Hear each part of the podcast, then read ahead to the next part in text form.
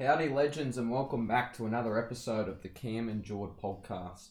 If you're a first time listener, thank you for joining us today. We hope you find some inspiration, motivation, entertainment, and of course, some practical knowledge to apply in your own lives after listening to our podcast. And if you enjoy the content today, head over to our Instagram page at Cam and Jord for more information about our podcast, any upcoming episodes, and see Geordie and I's journey through our holistic life. Amongst the people we interview, the holistic areas we focus on on our podcast are physical health, mental health, emotional health, spiritual health, social health, and business health. Cam and I believe a harmonious balance between these six pillars will create a successful and enjoyable life. During the podcast, we'll take a deep dive into focal points for you to take action on and begin to work on your balance. Our interviewees will give real life experiences on physical fitness, nutrition and diet habits, the importance of sleep, a variety of meditation techniques, breaking down your goals and achieving them, positive self talk, mindfulness, your values and purpose, your connection and faith, the importance of prayer, your love life, your friends and family, networking and the role it plays, work life balance, enjoying your work and how to follow your passion, and organisation from day to day. As you begin to implement these strategies, we would love to act as your support network. Please share your wins, losses, and learnings on Instagram and tag us so we can encourage you on your holistic journey. And of course, if you're a veteran listener to the Cam and Jord podcast, we thank you for your continual support. We love hearing about your journey and application on achieving a more holistic life. We love growing the Cam and Jord community, and we thank you for being a part of growing the awareness in holistic health. Now let's get into it and introduce today's guest.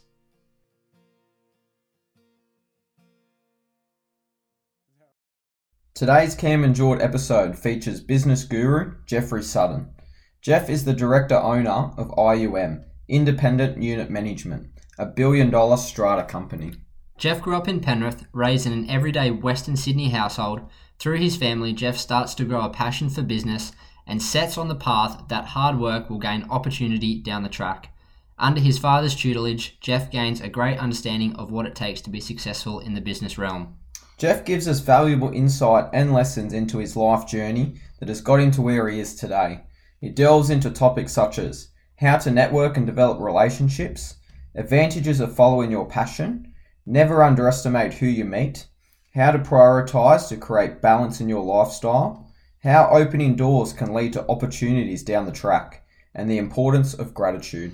IUM is the major sponsor of myPEAC, and we are beyond excited to further develop the relationship of this partnership going forward. Together, IUM and myPEAC are looking to revolutionise the athlete development space within the modern landscape of pre elite sport. Please join us as we gain an understanding into Jeff's life and how he got to where he is today. Howdy, everyone, and welcome back to another episode of the Cam and Jord podcast. Today, we're sitting down with uh, Jeffrey Sutton, um, Independent Unit Management Director, Owner, and Operations Manager of Wattle Farm Borders, and of course, the myPEAC sponsor. Jeffrey, welcome. Thank you so much for joining us. Yeah, it's nice to be here, Jordan, and thank you very much, Cam, for inviting me to do so. Uh, Jeff, uh, just to start and, and give the listeners a bit of a, an understanding of sort of who you are and where you've come from, we'd love to get a bit of a, a background on you, sort of starting from your earlier years, you know, where you grew up and um, what home w- was like for you and, and what sort of a, maybe a standard day in the 10 or 12 year old life of, of Jeff Sutton. Well, we were no different to any other kid that was living out in Cambridge Park in near Penrith. And uh, my father had a, had a job with the Attorney, Attorney General's Department. Uh, my mother, in those days, like most of those ladies of that era, stayed at home. Mm. And um, so, you know, we went to school in a public school, my sister and I, and, uh, you know, we just lived a, a normal life. Um, we weren't affluent people. Uh, we didn't have money. Uh, we didn't come from money. We, we weren't people that uh, uh, had had enormous things. In those days, you asked me about when I was 12 years old. You know, in those days, in the, in the late 70s, when I was 12 years old, uh, people were lucky to have one car. Mm. Now, now you see three or four lined up outside a person's house. Mm. So we had one car, and we did the best with what we had, and we caught a bus or a train or whatever, and we played in the park over the over the road. And There was no computers in those days, Mm. and we just enjoyed the fellowship of the people and that we had around us. other kids that were prepared to play a bit of tennis, tennis on the road or cricket uh, out there in the park, Mm. or ride the, ride your bike, or, or you know have a billy cart, whatever it was, whatever whatever we could find to have a bit of fun. You know that was the way it was. Do you think, and I suppose we could set the scene a little bit for the listeners here, like we're obviously at Jeff's house, which is out in Cobbity on uh, five acres here. Do you think your sort of childhood maybe inspired you to maybe allow the kids to grow up in a similar way outside, you know, amongst the community? Like it's not like we're in a townhouse here where kids are stuck on their laptops. No, and uh, look, my wife Diane, who is uh, one of the people I look up to the most in my life, she she did in fact live in that environment at at, at a home unit in Station Road, Auburn. She knew what that was like. I didn't. I lived in a three bedroom home at Cambridge Park Mm. uh, with my sister and mum and dad, and and uh, from the early times, my father always had a commitment to save your save your money. Mm. He was always that way. My father was uh, a typical liberal supporter. Uh, he, he, he was a capitalist at heart. My father. He belongs str- str- strongly in the in the liberal belief that if you had a go, you're entitled to earn earn earn well, Mm. and uh, and if you put in, you, you got out. Mm. And um, that was the view he had, and he inspired me to do the same. That was not to waste my money. Mm. So from the time that I left school, and from even before that, uh, he we knew the value of a dollar, Sure. and uh, that's still the case today. We know we know what what buys, what we can buy, what we can't buy, and he was in those times. uh, My father was dead set against credit cards. credit cards were those things that were in the late eighties, early eh, sorry, the early early to, to late late seventies, late late seventies, early eighties. Credit cards were just coming on the scene. Mm. Everyone's got two or three credit cards in their pocket now, Mm. but in those days, uh, my father was uh, he was dead against that. If you couldn't if you couldn't afford to buy it, you didn't buy it. Mm. Mm. But he inspired us. He he worked hard. My father worked extremely hard.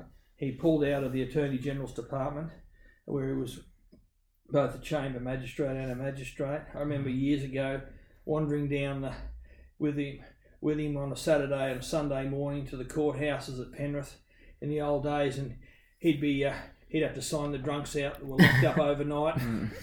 You know, my sister and I'd be running up the dock and through the cells and things, and it was just fun. It was a fun thing to do, but at the end of the day, my dad decided that the public service wasn't for him, and he decided to go out and try something different. And uh, from one decision, I don't know how many lives that's affected. You know, he went Mm. into an area of, of strata management in the late seventies, early eighties, and today, where we sit here amongst you guys today, uh, you, know, you can see the sort of things that uh, we've reaped Mm. because of uh, one man's decision to go go a particular way in his life. Absolutely.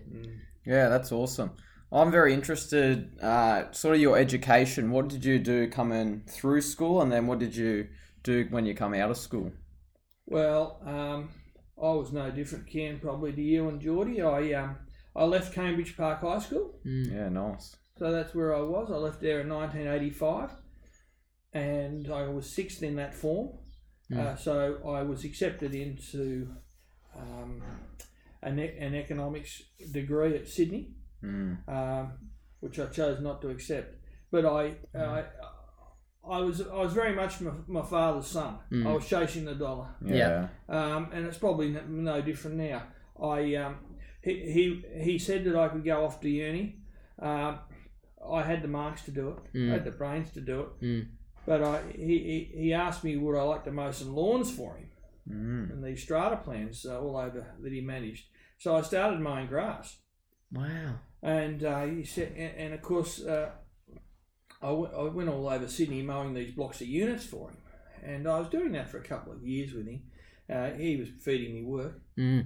Um, but you know, it was just uh, that was the opportunity. And from there, he asked me to come into the office. He was expanding all the time. He, was- the business was growing. Mum was working in the business by then. He had a couple of other staff.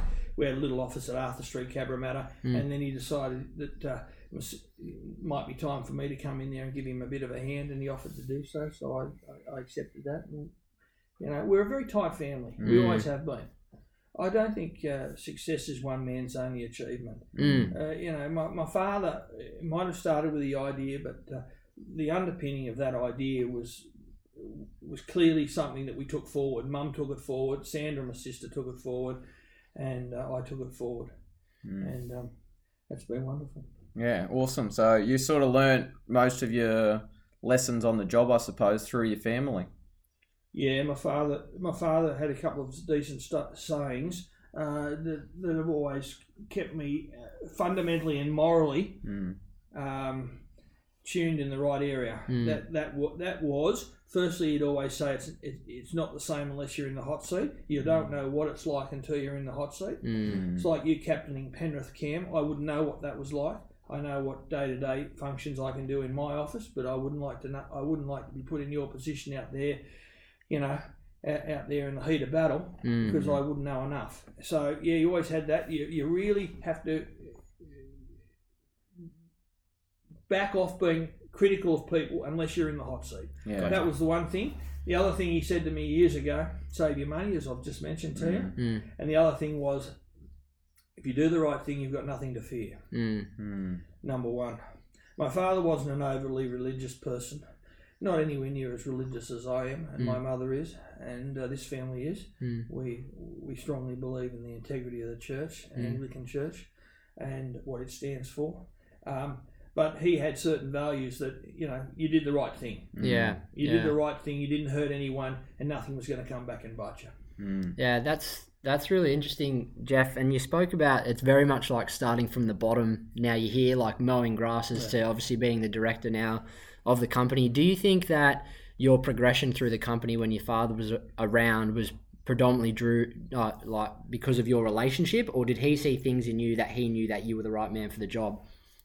No, uh, when my sister and I went to work for my father, uh, my sister had the role of receiving all the money that came into the office, receiving the the monies coming in, and I had about three hundred checkbooks uh, lined up along the along the wall, and I used to pay everyone. So all the people that used to work in these strata plans, whether whether we were paying insurance companies or cleaners or plumbers or gyp rockers or carpet layers or whatever, my job was a dead set junior's job. Mm, mm, and uh, that that's why 35 36 years down the track i know how that business works intimately mm, because i used to do all the junior work some people get catapulted into a family business because of who they are not what they can do. Mm, that's a big mistake. Mm. and uh, we started at the bottom and it took us a long time. I know my father didn't release the reins really to me until well i went there in 85 at the end of 85 86 um, my dad was still operating there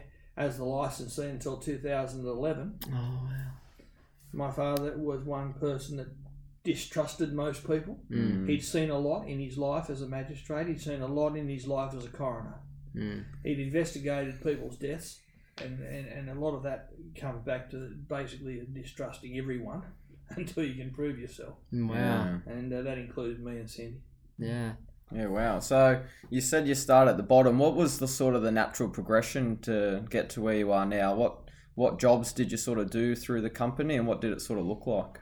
Well, it was only a little office cam. It was it was a little office. Uh, you know, one of the major innovations we had in the late '80s is we actually got an air conditioner in the office. This was under a steel roof in a little pokey office at Cabramatta that Dad and Mum had. They both had a desk. First desk, first desk I ever had was a door placed on placed on history boxes. That was my desk, Wow. and that's what that's what we had to work with. Yeah. You know, and uh, eventually I got a desk, and you know, years and years and years later, I got a computer. We had one computer in the whole place. Not like today. Everyone's got a computer on Yeah. their wrist. Yeah. Yeah, Everyone- that's right. Everyone, uh, it was one computer for the whole joint. Yeah. That's incredible. But yeah, look, we, we just progressed, and um, I think it wasn't before. I think it took about ten years before I knew enough to be able to really manage strata plans. Sure. Yeah. Yeah, really manage a property. Mm. So that included, you know, talking to the right people, learning how to talk to people, Mm. um, learning how to listen Mm. to what the people. You see, as the agent, whether it's a strata managing agent or a real estate agent, you have responsibilities to the principal. And the principal are those people that pay you to do a job and do it in a lawful way and make sure everything's right and looked after in their best interest. and and that's what that's what we continue to do today. That's why the business is is as successful as it is Mm. We listen to what's required and we also make sure that we do things within the law. Mm. But it does take time for people to get to be mature enough to have a conversation with other people, Mm. listen to them. One thing that I was taught by a mentor of mine was, and this wasn't my father, this was someone else. Listen to the words someone says to you intently. Mm. If no one else listens to this podcast, if they do, the one thing I'd like them to get out of it is listen to the words that people say. It's in the words. If they're saying something to you, listen to how they communicate that word, those words, and how important it is. Because you often can get around people in an in, this, in an argument Mm. uh, and, and a- in a heated discussion or whatever. If you can if you can work out what they're really saying to you, Sure. Yeah, it's it's in a the words. It's a great point. I read a book not long ago, and they mentioned like you hear a lot of people saying ask plenty of questions, but you see people ask questions, but you also have to be prepared to listen to the answers. And asking the right questions to the right people is important, but being able to absorb that information and, like you said, listening to the words is so important. I'm on a number of different boards, and um, um, one thing that you learn when you're on, on board board of directors is you you've got a number of different personalities. Mm. All of them think differently. Mm. You're supposed to be there for the purpose of the of the organisation, not yourself. That's so true. And you need to understand where you know what people are saying, and you need to pick your time. You need to pick your time when to say something, and how to say it, and to who, and uh, you need to have some idea of how it's going to go down with them. Mm. Are they going to fire up? Are they going to accept what you're saying as reasonable, or are they going to be, uh, you know, are they going to be upset by it? Mm. Mm. Um, maybe before we move on, I really want to touch base on the farming and ag- agriculture side of things too. Do you just want to give people um, a little bit of an understanding of maybe where the company's at now, like how many um, um, you know units you guys might manage, how many staff you might have, just to give them an idea on how big the company well, is independent unit management's got a staff of 20 people, including the family, and um, that that operates out of George Street, Liverpool. And it's it's a it's a, obviously a, a family based company. Mm. Uh, my sister no longer is involved in there, but only recently decided to go and do something else after a long period of time in the business. And um, it it was decided here a couple of years ago that the, the, the succession was the right move. Mm. So I just Dad offered it to me, and I decided I'd buy the thing Mm. and uh, move on with it. But yeah, look, it's, it's got uh, I had 20 staff. We managed uh, over 7,000 units Wow, Wow. in total in Sydney, incredible. and um, yeah, we continue to try to look after those strata plans. We've got those managements from Morisset in the north, um, to Kiama in the south, Mm. to Narromine in the west, Mm. um, and everywhere in between. You know, the digital age is allowing us to have meetings with people by way of Zoom and communicate very easily. We don't need to go to these properties all that often, Mm. um, unless we need to inspect things for the owners. Yeah. So yeah, it's a, it's a wonderful place. We make sure that the culture's right Yeah. and that people want to come to work. You know, when I said to the staff a couple of weeks ago, right, we're going back to work, all of them said, yeah, can we come tomorrow? Well, I couldn't come tomorrow, so I had to change all, all the things around to get the remote connections dropped off for telephones and everything else, but Mm.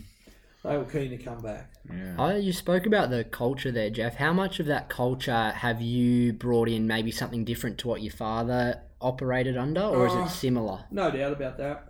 My father was uh, my my father uh, came from a culture in those days where uh, it didn't matter how you told someone to do th- to do something, Yeah. Mm. they did it. You know, and, and my father was a, a tough man. Um, he expected it done and expected it done his way. Mm. Uh, yes, I, I'm a bit different to that. I'm, I, I probably uh, m- I'm more lean. I'm more lean towards the fact that I ask someone to do it and explain why I want it done. Sure. Yeah. Um, I think uh, in the digital age, all the paper that used to be spread around the office in history boxes and Mm. our filing cabinets, you know, you come into our offices, you too will, you'll find that there's not much paper there anymore. Mm. Whereas I used to have, we used to have uh, the whole place decked out in paper. Mm. It, it's, it's one of those industries that you couldn't get away from it. But no, we we handle things a different way. Um, but by the same token, my father was by the book. Mm. If you go by the book, you don't get. If you go by the legislation and the law, it's the same as driving a car, Jordan. You're going to get you're going to get knocked over at some stage for speeding if you do if you're constantly doing it. Mm. Your luck will run out. Mm. Well, in this game, compliance is an ever ever, influencing factor, Mm. and it is with most businesses, whether it's cricketing or whether it's strata management or otherwise. Compliant, you've got to be compliant with the law. Yeah. There's nothing else you can do. Mm. I'm interested to know, like, I can see from our relationship, there's a lot of uh, like compassion in your personality. I feel like I know when you're saying your father was a straight shooter and things like that. What kind of influence did your mother play on you, Jeff? Does that sort of compassionate, softer side come from her? Oh, no doubt. Mm. Yeah, no doubt. Um, my father, just as I said before, being a coroner and investigating a lot of people's deaths in, in, in country New South Wales in his early days, it put him off trusting anyone. He wouldn't tell me anything. Even, even right up to the day that my father passed away, he wouldn't tell he wouldn't tell me how he was feeling. Wouldn't tell me, even though I knew he was on the way out. He wouldn't say anything. All he said to me was, "I'm worried about your mother." Mm. It's all he'd. It's all he'd say, my father. Uh, he was a tremendously reserved person, and and those people that were burnt, that were born in wartime were generally like that. Sure. They didn't Yeah. they didn't trust governments. They didn't trust anyone. My mother, however, she she was the one that. Uh, yeah, she she's the one that's affected my personality. Sure. Not affected it, made it better. Yeah, of course. Uh, because she's got that softer touch to her. Yeah. Yeah, the as kinder mothers do. touch, the softer touch, the caring touch, Mm. like mothers, like most mothers do. Yeah, absolutely. And that's why I care about you two. I care about Jeffrey. I care. You can see it in me, and I care about my staff. Mm. And uh, you know they, they know that. No I, I think I think you have to have that care factor. Mm.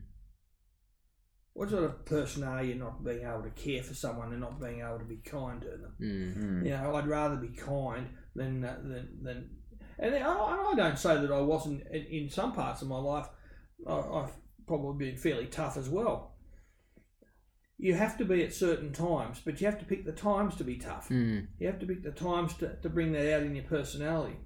Um, I've, I've found that uh, Mitch has, has been very worthwhile listening to in your in, in Yeah. as part of your series. Mm. Uh, I've learned stuff from him.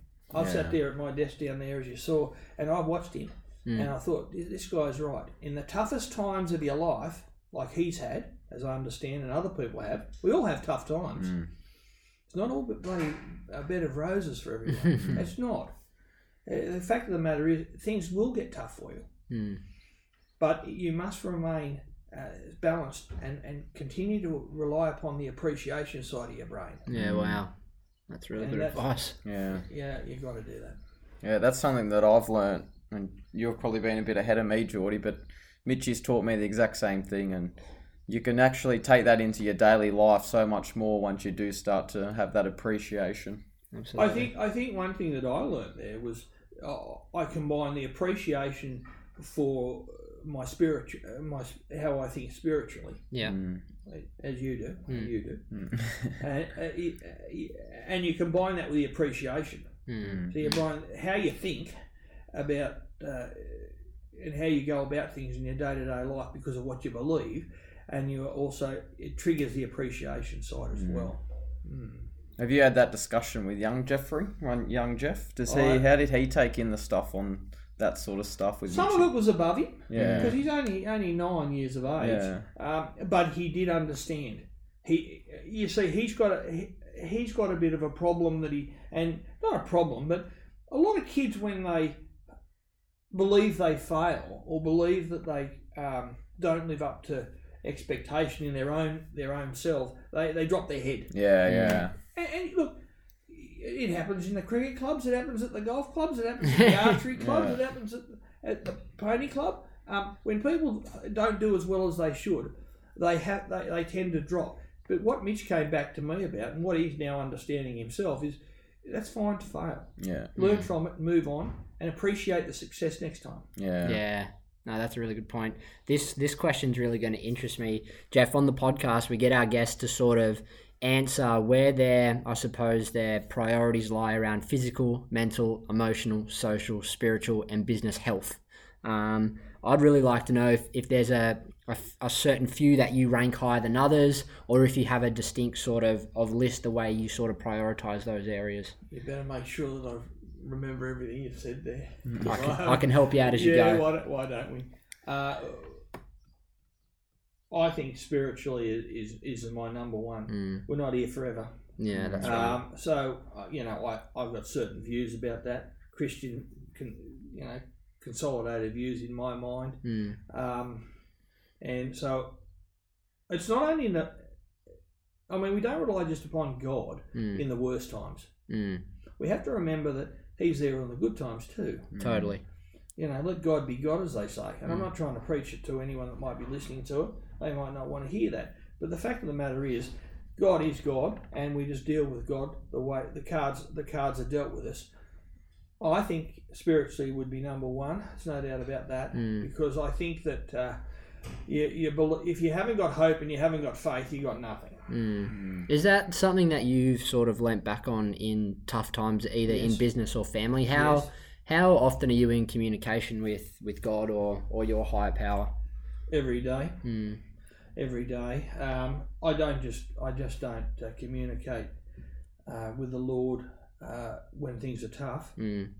I don't think that's respectful at all. Mm. Uh, I, I communicate every day, and I'm very thankful. I mean, I, I one of the first things I do is I get into bed and I pray. Mm. You know, before I go to sleep, I we we we around the table are very thankful. Mm. We um, uh, always grateful, and everyone around our dining table of the night gets a, a chance to to um, pray for what they're about to receive. Mm. That's lovely. So that happens here. Um, you know, when as a, as a kid, I used to laugh when my grandfather used to do that. I thought, oh, what's he doing? that Yeah. Yeah. But until you work, well, until you mature a bit and wake up, that you know all these good things that we've got here in our life, the Mm. things we're sitting in today, and other people, they're not just they're not just hard work.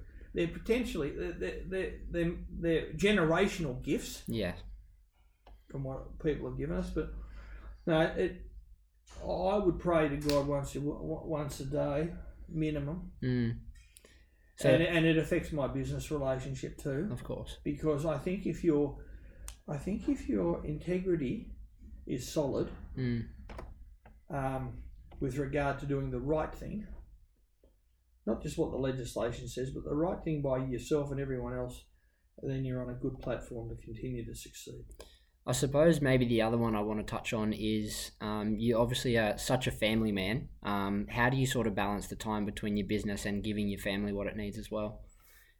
My health suffered here about five years ago. I had about a pneumonia that, that was a significant issue for my health. Um, following that, I tended to not work as hard as I, not work in the office as hard as I was working. Sure. Um, I was diagnosed with pneumonia down at Warrnambool on holidays, and, and uh, I said, "Right, you're going to the hospital. You're going home." And then not long after that, after I got over that, I went downhill again, and I had the same problem. I was just busting myself. I was trying to run the business at Liverpool, independent unit management, and I was trying to keep the thing running at the farm, which is a stud sheep operation and I was I was running minimum at times 800 k's a week, going backwards and forwards to the farm. I was seeing very little of the family, and my health was going backwards. Mm. And I decided I'd had enough of that. And I, you know, I was basically told that if I was going to continue in that line, in, in that same hectic Routine, pace, yeah, yeah. that I wouldn't be around for too long. Okay. So I decided from there on, and that's why you see me so often, Geordie, with Jeffrey and the kids, is that uh, I'll leave work at two o'clock. I'll wake up at five thirty of a morning. I'll start my work on the computer. I'll build away till seven thirty. Get dressed, have a shower, drop the kids to school, go into Liverpool, make sure that all the problems of the world in there are being handled. And if they're not, we we all get in and handle. Mm. And um, and then I'll come back. I'll come back at two or three o'clock, pick them up, take them to cricket, take them to gymnastics. And uh, you see, my father was quite the opposite. His view was that you should be at work, Mm. and that was the, that was just a generational thing. The man worked, the woman stayed at home. Mm. Not like that anymore. Mm. I've got the I've got the opportunity because of technology to do a lot of my work here at home. Mm. I can, and I'm close enough to be able to help all my staff. But look, the business is only as good as the staff in it. Mm. It's the same as your cricket academy. You know, it's only as good as you blokes are. Mm. And that, you know, you see the success of the Jeffreys and other people and all these other Riley Kingsels and all these other blokes coming along and all the other fellas, you, fellas and girls you've got there. You just, you know, you you rise when you see their improvement. Well, same for the business. Mm. But uh, it's not easy. Life's not meant to be easy. No. But but but I do think that uh, you've got to strike that balance. Mm. You've got to have a bit more of a home life than you once did as a father. Uh, and yeah, and that's what I've tried to do. I, because my dad was never home. He was never home. He, you know, I used to go. We, we, my mother'd pack us in the car on a Saturday afternoon, and uh, I'd either be playing golf at Penrith Golf Club out there in the juniors, or at the cadets, or whatever it was in those days. I'd be belting it around there, and you blokes have played there plenty of times. yeah, with Jonathan Green out there, and know, Graham Abbott before him, and these sort of blokes. I was I was there too, and it was it was good times. But you know, we my mum would pick us up, and say, I'd say, "Yo, where's Dad?" And Dad was at Cabramatta. and We'd go over to Cabramatta from Penrith. That's a fair drive. Yeah. Straight along Mamre Road and up Elizabeth Drive. And sure enough, we'd get over there, and Dad would have the financial review, or the Sydney Morning Herald everywhere. Wow. And I say to my mother, "Why is Dad here? He's not doing anything. Mm. It's his place. Wow. He liked to be at work. Yeah. My father loved to be at work, whether he was actually doing any work Mm. or he just loved to be there. That was what he liked. It. Yeah. Saturday or Sunday. Mm. That was the way it was. It's incredible. Yeah, that's awesome. So basically, like to summarize that, it's just like over time you've learned to prioritize the important things in life and working out how to balance those priorities. You got to because if you don't, your health goes backwards. Yeah. Mm. You know, and uh, and that's what was happening to me. My physical health was was falling away, Yeah. and uh, and I've only got a young family. I'm 54 years of age this year, and my family's only a young family. They're all under 15 years, 15, 16 years of age, and I wasn't prepared to to uh, sacrifice letting seeing them grow up Mm. because I was too crook to be around or wasn't Yeah. going to be around. Yeah. This um yeah, that part of the conversation there is ideally exactly why Cam and I sit down with guys like you, Jeff, to talk about um, these important areas of health because you know someone who's obviously running a successful business and um, doing all these kinds of things. If your physical health's not in check or your social health's not in check with your family, it can all be gone before you know it. So uh, Yeah. that was really good. No, it's a, it's it is a worry. Look, you don't realise it when you're in the hustle and bustle of it all. Mm. You blokes don't realise it yourselves. You're going hard. Mm. You know, you're, you're running marathons and you and you you know you're, you're running around the block and doing all these things for your health. You, you, at some point, it does catch up with you, Mm. but you have to look after you. You look after two aspects. One is obviously the physical health, but also the mental side of things. Mm. And your mental side of things takes care of itself if you've got that spirituality and you've got your moral compass set. Yeah, no, that's great. That's, I suppose, really good background on, um, you know, IUM and, and how you've sort of progressed there. I'd love to get a little bit more of an insight on uh, the farm and what you guys sort of do there, and I suppose where that passion came from. I suppose you know, growing up uh, where you did in Penrith, it wasn't necessarily uh, Uh, an agricultural town. So where did this all start, and, and where are you now? It's a really interesting question. It's sort of the. he- If you'd asked me that five or six years ago, I would have said to you, uh, I'll, I'll probably sell up in Sydney and, and, and go to the bush as quick as I could. Wow. Um, Temora is a town in the Riverina. It's predominantly a wheat and sheep, wheat, wheat and sheep sort of area. Flat, dry, hot place. But that was where my father came from Mm. and he used to take me down there along with my sister Sandra to see my grandparents on a regular basis, and um, I grew in love with it. I, I Mhm. loved it. When I when I married Diane, I said to her, "Let's go down there and um, buy a, a weekender." Yeah. This was before we had the kids. Mm. We'll, buy a weekender. We'll buy a couple of these federa- old Federation houses that were for sale there in the early two thousands. And I could have bought a couple for about sixty grand. And I, oh, oh, I have made some stupid decisions, and that's one of them. Yeah. Not buying them. And I should have, I should have bought a couple. Uh, Diane was dead set for one. We had a couple of big Federation homes. They'd just been let go Mm. in the you know in good areas in town. all they needed was a spruce up and rent them out or live in one for the weekend. And with the freeways the way it is now, you can get to Temora in four hours. Mm. So, firstly, I had the link because of the history. I love the place because I've been down there all the time. Um, and I said to my dad, uh, 2004 it was, um, I think I might go and buy something down there as a weekender. So I had a look at a few blocks of ground and I had a look at these old places that were that needed a bit of love and care. And you go, I'll come down with you. Oh, okay, Dad, if you want it. So him and Mum got in the car, and Diane and I got in the car, and we, we, we off we went. And I'd found two places at that stage. I'd found a 200 acre block of ground that I thought might have been all right. It was only a couple hundred thousand, and um, and then I found this 640 acre block Mm. of ground. Anyway, I took my dad out there. I said, "What do you think, Dad? Power to the block, put a house up here, live on, live, live down here on the weekend, get away from the rat race." Yeah. Because strata management is all about controlling the and and limiting the pressure. Mm. You see, it's one of those. It's one of those things uh, where the next call is not going to be "How are you today?" It's going to be "Solve a problem for me." That's what I pay you for. Of course, yeah. You know, we've got we've got a water leak coming through the roof. We've got no power. We've got sewage going through the common area. The grass hasn't been cut for a month. We need new carpet. The place needs painting. We need new gutters. This is the function of the strata manager to maintain what is common to all of those owners in those blocks. And it was getting to me, and I thought, oh, blow it, I'll go out there and we'll buy something out there just to get away from things. Sure. Anyway, my, my father looked at this block and he said, "What about this um, this other one you've been talking to me about? This 640 acre block?" And uh, Gersbach was the agent, who, was a friend of my father, a school friend from my father. He said, "I'll take your reg to have a look at this place that Jeff's had a look at." And we went there and had a look at it. And we looked at the old rundown bloody place. You know, the house with the cottage on it was okay. The sheds were only sort of half there. Um, and he said, How much do you want for this thing?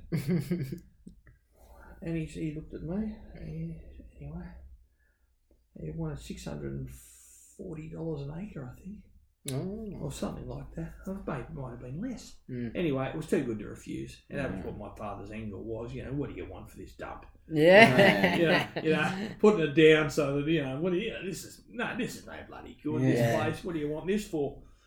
And he said to me, "We're buying this." I said, "Right."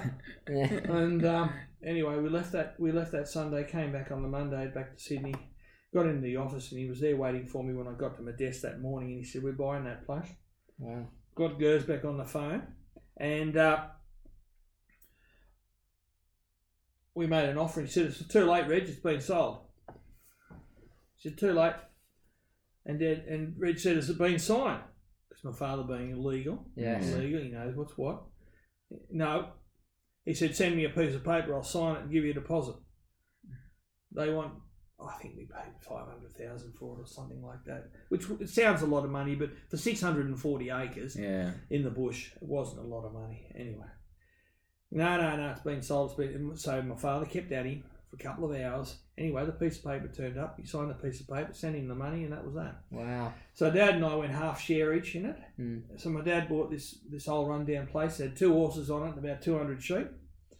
And uh, we decided that uh, we'd have a, a weekender when we could be out in the bush, really with no one. Later, later on, I found that my father knew this property. He didn't tell me this. This is this is this comes back to the man himself, not disclosing too much to anyone, even his son. He'd he'd been floating around that area for some time as a child.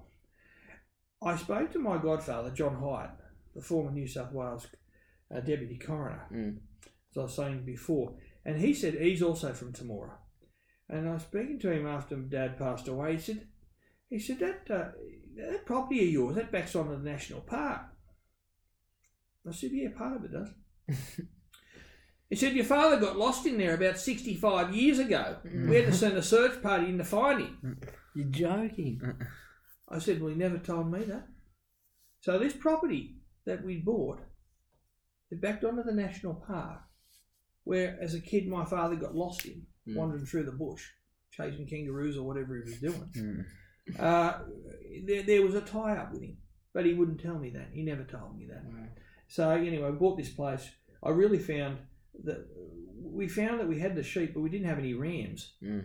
So we had, we had 200 merinos running on the place, and we didn't have any rams to join with them. Mm. So I was chasing rams everywhere, and I found I came across this fellow Barry Harper. His name was, and he said, "I I haven't got anything for you, but I'll help you in the future if you want a hand." Anyway, I really enjoyed it. I Mm. really, really enjoyed the So sheep you've- work. You've learnt this on the run. Yeah. So you bought the farm Yeah. and the sheep are on it. You thought, well, we'll just learn it on the run and see how we go. Yeah. Wow, that's incredible. Yeah, yeah, I didn't know didn't know anything about farming. My mother was my mother came off two stations. Her grandparent, her her um, her mother and father owned tabletop and blue knobby stations at Barraba. Mm. So she, my mother was a country girl. Wow. She went to New England um, Girls' School in Armidale. So she was off. She was off the land, and she knew what she was looking at. Far far greater than my father. My father was living in town, with in in in the town of Temora, so he wasn't off the land either. But my mum knew, and mum would be out there telling me and showing me things. And anyway, this Barry Harper came along, and uh, from then on up till this day, he's actually the, he's actually the um, godfather of Jeffrey. Oh, wow. Um, so he's Great become story. that close. Great. And uh, yeah, you, so you, the essence behind what I'm saying to you is you don't know who you're going to meet in your life Mm. who can affect your life. Mm. It's the true. same guy who who I was at different different. I was out the front of Underwood's jewellery shop at Phillip Street, Parramatta, looking rather nervous apparently. I was out there looking for an engagement ring for Diane. She said, I want you to buy the engagement ring from there. I was standing there looking at looking at these engagement rings, and this bloke walks out and he said, You're right. You look a bit nervous. I said, Yes, at these prices, I you know you now know why. that fellow now works for me and has done for almost twenty years. That's incredible. It's a good story. We're on our way over here, Jeff, Geordie and I were talking about how one afternoon, what was it, a Wednesday afternoon, you brought young Jeff down to Rise Cricket before Yeah. myPEAC started, and one conversation leads to another. Now, you know, your business is sponsoring our business, and we're We here have to do talking and hopefully helping a lot more people out there as well. So, you Yeah. really do never know who you're going to meet and what impact impact they're going to have on your life. You, you don't. Mm. You, you don't know when you meet someone, Cam, what they've done, what they can be, what you know, what effect they're going to have on you. And that's exactly the case. And, uh, you know, this fellow was selling, selling engagement rings now sitting in the office at Liverpool working for me. Yeah. Yeah, you know, unbelievable. Yeah. He was just working there part time. He was an older fellow. He's also Jeffrey's god, uh, godfather. And uh, yeah, really interesting how uh, just by meeting someone, they they uh, they uh, they help you, Mm. guide you, mentor you. Mm. Uh, yeah, and, and these are two older guys. One's now 72, Kevin, who works for me um, in the office, who sold me the engagement rings, and uh, Barry he, Barry Harper, who who runs the Border Leicester Stud, and that's where and that's where the borders come from. Sure. Getting back to your original question, why did I like the Border Leicesters and why did, why was I involved at Temora? Well, I eventually bought a couple of rams from Barry Harper, and we started our own stud, and he showed me how to, how it all operated. Yeah. Mm. Yeah, so it was re- it was really good, and he he uh, he encouraged me. It's like you encourage the boy to play cricket. Of course. You know how to do things right. Mm. If you get someone to show you how to do things properly from the start, it's so much easier. Mm. It is. You know, you don't have to preach and slam it down people's throat. You just offer advice and recommendations, and from what you know, and they either adopt them or they don't. Uh, that's a, I suppose, a really good background on how the farm came about. I suppose for the listeners, Jeff, do you want to sort of tell us where the farm's at now? I know I just watched um, the live auction probably only what, about a month ago now. Um, do you want to tell people sort of the success that the farm operates under each year? We bought the farm at 640 acres. It's now 2,000. We bought out various blocks around the place, opposite the opposite the original farmhouse and other places. Mm. Yes. Um, so we we my father was adamant that we should increase the size of our holding down there, Mm. and I was I was uh, for that as well. I've owned the farm since 2013 outright myself. Um, since 2012, we've had an annual ram sale. So we we sell uh, Border Leicester rams to those people wanting to join rams, normally to marine, culled merino ewes. So we have an annual sale in September. Um, last sale, as you said, Geordie, you had a bit of a look at Mm. our rams we're, progressive like any business it progresses over a period of time and you get a following Sure. Just like your podcast will get a following over a period of time, it will increase. Um, if it interests people, it'll get it, will be it'll be good. And our business down there has increased uh, because of the top quality rams that we buy and we breed from, but also the fact that we've done very well in the show ring. Mm. We've won three three titles down there at the Australian Sheep and Wool Show against the very best in the country. Very very difficult to win. We've won three of them. Wow. We've won champion ram at Sydney Show seven times. The Royal Easter Show. Yeah, the Royal Easter Show in Sydney. Yeah. Seven times. We've won in Melbourne at Melbourne Royal. Um, so And this big- all stemmed from just a weekend down in yeah, the yeah, country. this is all blowing up. It's And- incredible. And, and Diane continues to curse me for this on a regular basis. That this all started because you wanted to go and buy a weekender, and all of a sudden it became a full blown business. That's But that, amazing. that, that that's typical me Yeah. turning something that's sort of a, a half a half sort of a half egged idea into something that you know Fair dinkum. yeah w- we go yeah we either go hard it's like your cricket Yeah. you go hard Yeah. and you do your very best Yeah. and uh, that's the way we did it down there we, the kids love going there Mm. Yeah, and that's. I think you were about to touch on it before we changed topic too, and it was probably something you said that clicked with me. It was something you enjoyed to do. Once you got to the farm, it's like I'm enjoying this, and then you invest a bit of time and invest some sort of resources into it, and like you just said, you never know where it's going to take you in the next. You know, it could be 10, 20 years later, and you look back and you go, "Wow, look what I've done." look Yeah. look I, I, I, look at the I look at Trevor Bayliss in the nets with me bowling at him in 1991 Mm. and he was he was on the verge of cracking it into the state side at that stage. He might have even been playing for New South Wales in Mm. those times. I think he was in the state squad, but you know, you look at him thirty years later, Yeah, and he was coaching the England side. Yeah. You just don't know what you you you, you blokes don't know what you guys are going to become either. You you, you know you really don't know. Um, wisdom's a funny thing. Wisdom's only accrued by uh, a level of intelligence that allows you to take in the experiences that you have and keep them and use them in a in a positive way. Mm. Um, and obviously, we did that with the farm. Mm. Yeah. You know, enjoyment. This bloke turns up at the nets down at Mount Annan because he enjoys it. You can Mm. see him.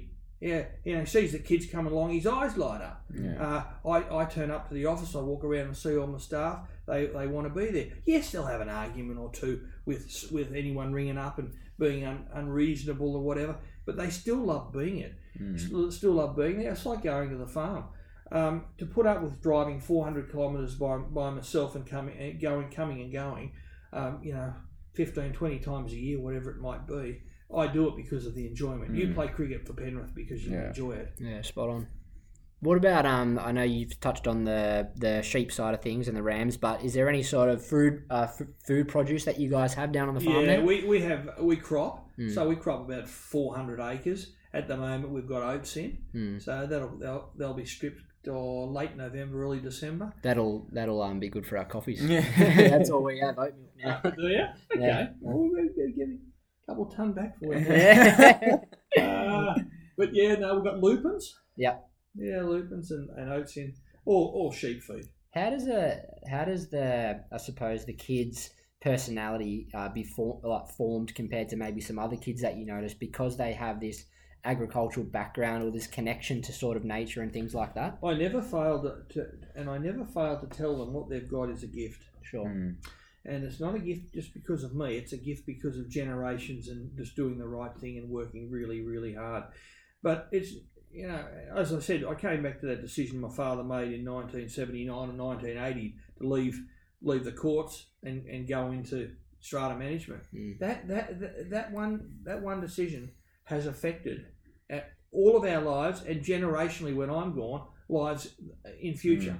It allows us to operate out of Temora. It allows us to have the life that we have, but they do know that it's not going to be taken. You know, it's not easily taken. It, it, there's responsibilities that go with it. Elizabeth is is the keen one about the farm. Mm. She will take up agriculture. Mm. She's already winning. She's won major prizes for showing sheep and cattle already. Wow. Um, and she was yeah, that was when she was under 14. So she's won in Sydney a couple of times. The handless competitions. She takes sheep out into the ring. Um, yeah, she, she's very very good at it. Christine is not far not much far behind her either. They're in, they're in competitions. They enjoy it. Mm. Jeffrey likes his cricket and his footy. He'll take a sheep if he has to, drag one around. But apart from that, they- they're all good. Last weekend, for instance, I took the whole family down there and I said, we've got to clean out the bottom of this shearing shed.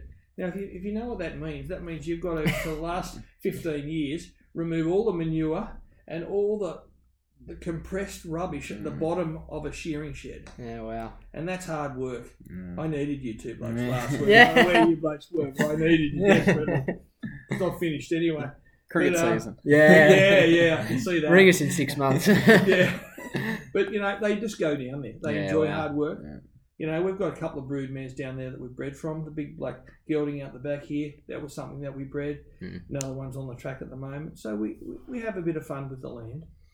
Let's We're maybe, very fortunate people. yeah, Mm. or maybe move away from two very successful businesses and talk about one that's just sort of starting. Would love to know, Jeff, um, what you sort of saw in myPEAC, and or maybe us or Josh, and, and why you thought you had the initiative to maybe get on board with us and, and help us out with some funds early It on. was only one word decency. Mm. I thought you blokes were decent, and I thought that there was a benefit to both parties. If you want to put it on a business scale, that's what I thought. I thought we would get the exposure in an area that might interest, uh, uh, that might cause interest to be taken uh, with regard to our firm.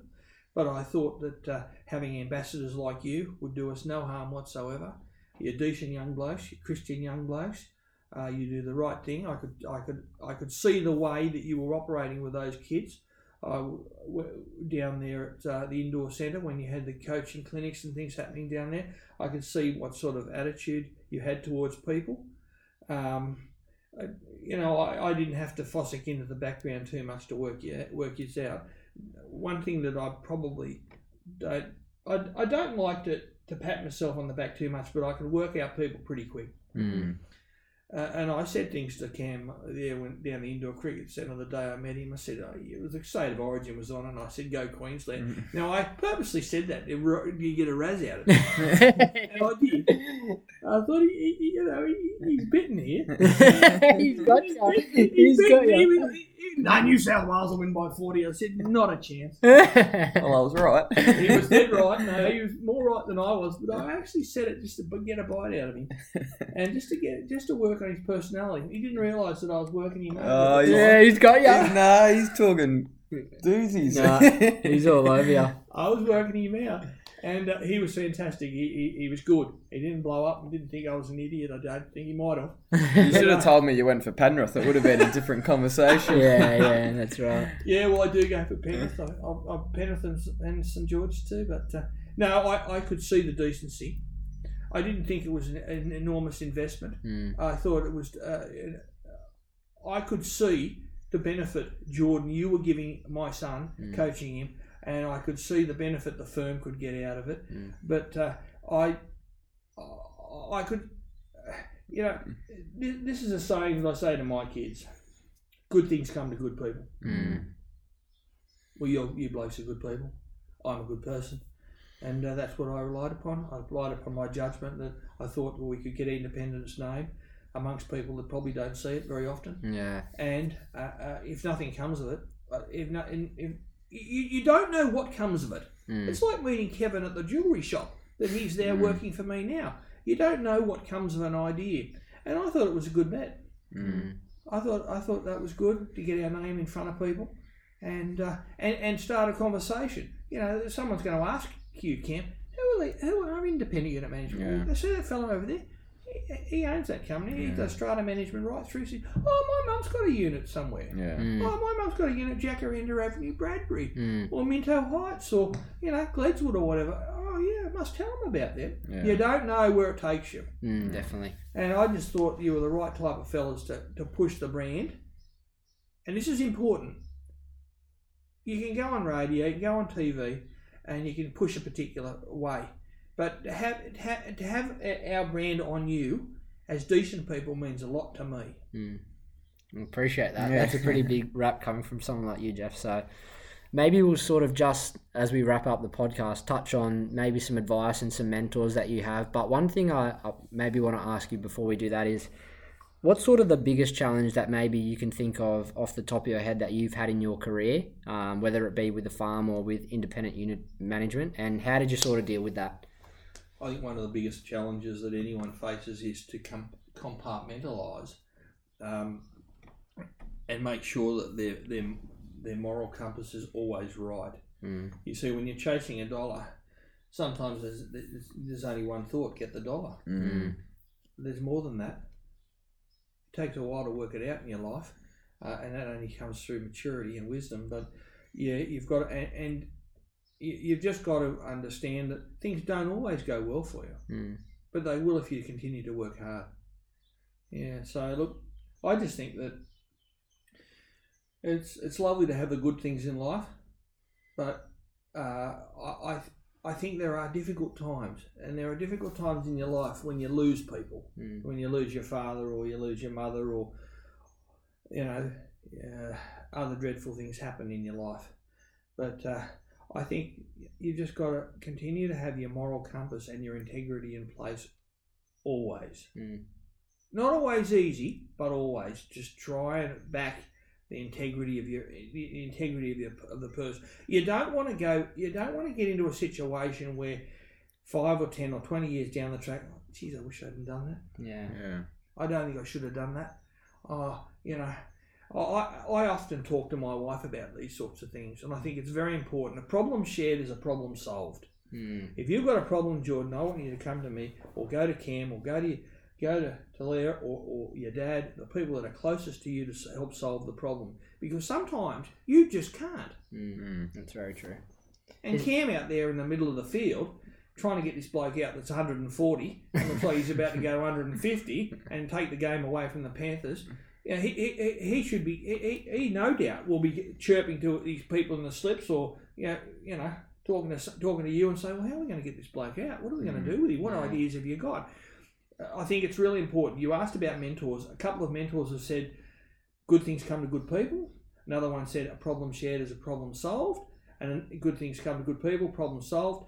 Um, but but but it's it's really important, I reckon, as a person, that you maintain integrity. Mm. We're not all perfect. Mm. We all make mistakes and we all do wrong things. Thankfully, we'll be forgiven for that Mm. if we share the right views. Is there anything that you can um, yeah, mention that you might have regretted in your life so far? Like, obviously, things do happen for a reason. I'm sure we share that view. But is there anything you can think back to and go, yeah, I, I probably buggered that one up?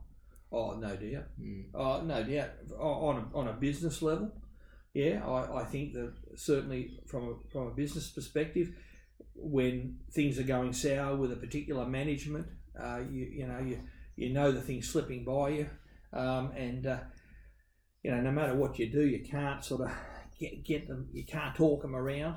Mm. Um, so that that's always a concern. Um, I- I go to bed every night and I sleep well because I know that I've tried my hardest, Yeah, absolutely. and I know that I've done wrong things, and I know that no one in this room hasn't done wrong things. Mm, absolutely. But you know, I think we just try to, uh, you know, do, do the best we can. Uh, the the effort's important, I think. Mm. Yeah, that's awesome. Probably just before we wrap it up, Jeff, what does sort of the next five or ten years look for you and your family and your business, and Mm. what are your plans and goals going forward? Going forward, I want to grow independent as much as I can. Yeah. I need some decent staff to come into the business. I'll have some people coming out of it because they're retiring in the next couple of years. I've got some older people there, but uh, who have been absolutely fantastic for the place. But they'll, they'll end up retiring. I'll need some new staff coming through, hopefully with expanded. Um, we need it to keep running. Mm. Independent unit management provides us with the lifestyle that we, we've got. Yeah. Um, the farm doesn't, but that does. So, you know, we, we'd like that to continue. As I said, um, we hope to continue to be, acquire other firms in the process. We'll, we'll be looking at acquisitions in that regard as they might come up, as they might become available to us. The farm, it'll, you know, it, we, we, I'd like to grow that as well, but ta- I'm, I'm a bit landlocked down there at the Mm. moment. I've got, there's some, some substantial people around the place that have got substantial holdings, and I, they're not going to let go real easy. Mm. The generational farmers, but uh, that's okay. You can't be everywhere. What I found, Cam, you can't be everywhere. Mm. You, you do your best, and, and, and your best is just going to, as my father would say, your best is just going to have to be good enough. Yeah. If you put the effort in, and your best is your best, that's it. Mm, You know, if you get our first ball, well, it's not because you haven't tried. Yeah. mm, that's right. You know, and and make sure that you praise the people that have put in the effort because that's really important. Mm. suppose the way we always finish the podcast and something that you're probably very good at, Jeffrey, is we like to just have a quick chat about things we're grateful for. I'll sort of rattle off three, Cam will rattle off three, and then we'll finish with the guest, obviously. So, suppose uh, I'll start with cricket season coming up. It's been a long time waiting, and Cam can use that one if he wants. Um, I'm absolutely pumped for that. We've got a trial match this weekend against Campbelltown up here at Raby. Right, be So, to watch you. Yeah, that'll be awesome. uh, my second one's actually Talia. Um, she's been really Mm. helping me with things, um, business side of things, just being more aware of how to reach people and strategies. She's really switched on with that stuff, so that's been awesome. And then the last one, it was probably just chatting with like-minded people like you, Jeff, around spirituality. And I really like seeing guys like you who have obviously been there and done some of those things that we wish to achieve. Um, and you're very much praising not just yourself or your family, but the gifts that God's sort of given you. So yeah, that's really inspiring for me. Yeah, nice brown dog. You stole my first one, but I'm going to say it anyway because I am very grateful and we've been waiting a long time that cricket season's rolling round. So when this goes to air, we've probably already played our trial and we'll be prepping up for round one the following Saturday. So super grateful for cricket season to come around. The second one is our veggie garden in the backyard of Gledswood Hills. It's just sprouted its first little uh, wings and popping up, so probably still a while from any fruit growing, but very grateful to see that. It took probably a few days longer, and I was on Brownie's back saying it's not coming through, but um, yeah, it's very grateful for that. And the last one is myPEAC. So last week uh, we kicked off, or this week actually, we kicked off our first face-to-face session. So it's been a long time coming. We started the business almost six months ago, and we only just kicked off our first session. So very grateful that we could finally get started on the face-to-face stuff. Mm. Yeah. Well, the three from me would definitely be my mother and father. Mm. Uh, I think that uh, uh, not in any in any particular order, um, but mum and dad obviously they've given us so much, and uh, but uh, yeah, they they would be Diane of course in the family. Um, I think spiritually, I think come back, coming back to that. I mean, Mm. I've heard you talk before, Jordan, how how spiritual how, how your spiritual spirituality is very important to you. I've, Mm. heard, I've heard you. I've actually heard you refer to it as number one in, in the past. Mm. Yeah, uh, it's really important. Um, but yeah, look, the mentors, uh, the spirituality, uh, my dear wife, Mm. who, who you know supports everything I do, and I mean everything I do. Um, because I'm not an easy person to live with. Um, insofar as I, I, I drive her crazy because I am really uh, driven. Mm. And um, but yeah, no, definitely mum and dad, Diane, the kids. I mean, I could rattle off ten or twelve, not a problem. but I Thought I, you'd be good at this one. Yeah, I you would be. Yeah, I know, and you don't want to cut this off, so that's fair enough too. But I'm grateful to my peak right now as well, Mm. uh, just for Jeffrey's, just for Jeffrey's um, maturity Mm. and uh, what he'll learn from that.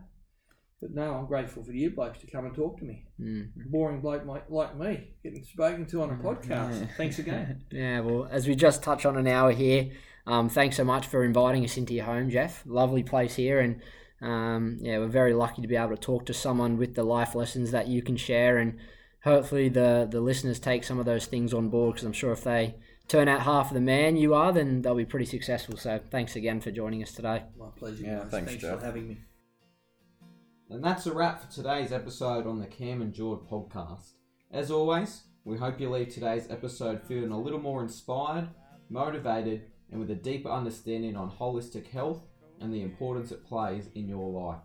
We love seeing the Cam and Jordan community grow and are very grateful for your support in doing so. As we implement our holistic strategies to enhance your balanced lifestyle, we would love to share the experience with you. That could be gym work, yoga, going for a run, an awesome new recipe, starting a new business, work progression, your meditation stations, going to church or a connect group, or just spending time with friends and family. We love seeing your stories and would love to share it amongst the community. Also, stay tuned for the upcoming Cam and Jord store, where merchandise, self development resources, and courses will be available, plus access to gurus in the holistic space. We look forward to sharing with you shortly. Finally, if you have anyone who you think story needs to be heard, be sure to personal message us so we can get that person on our podcast and share their story with our listeners. Until next time, folks, on the Cam and Jord podcast.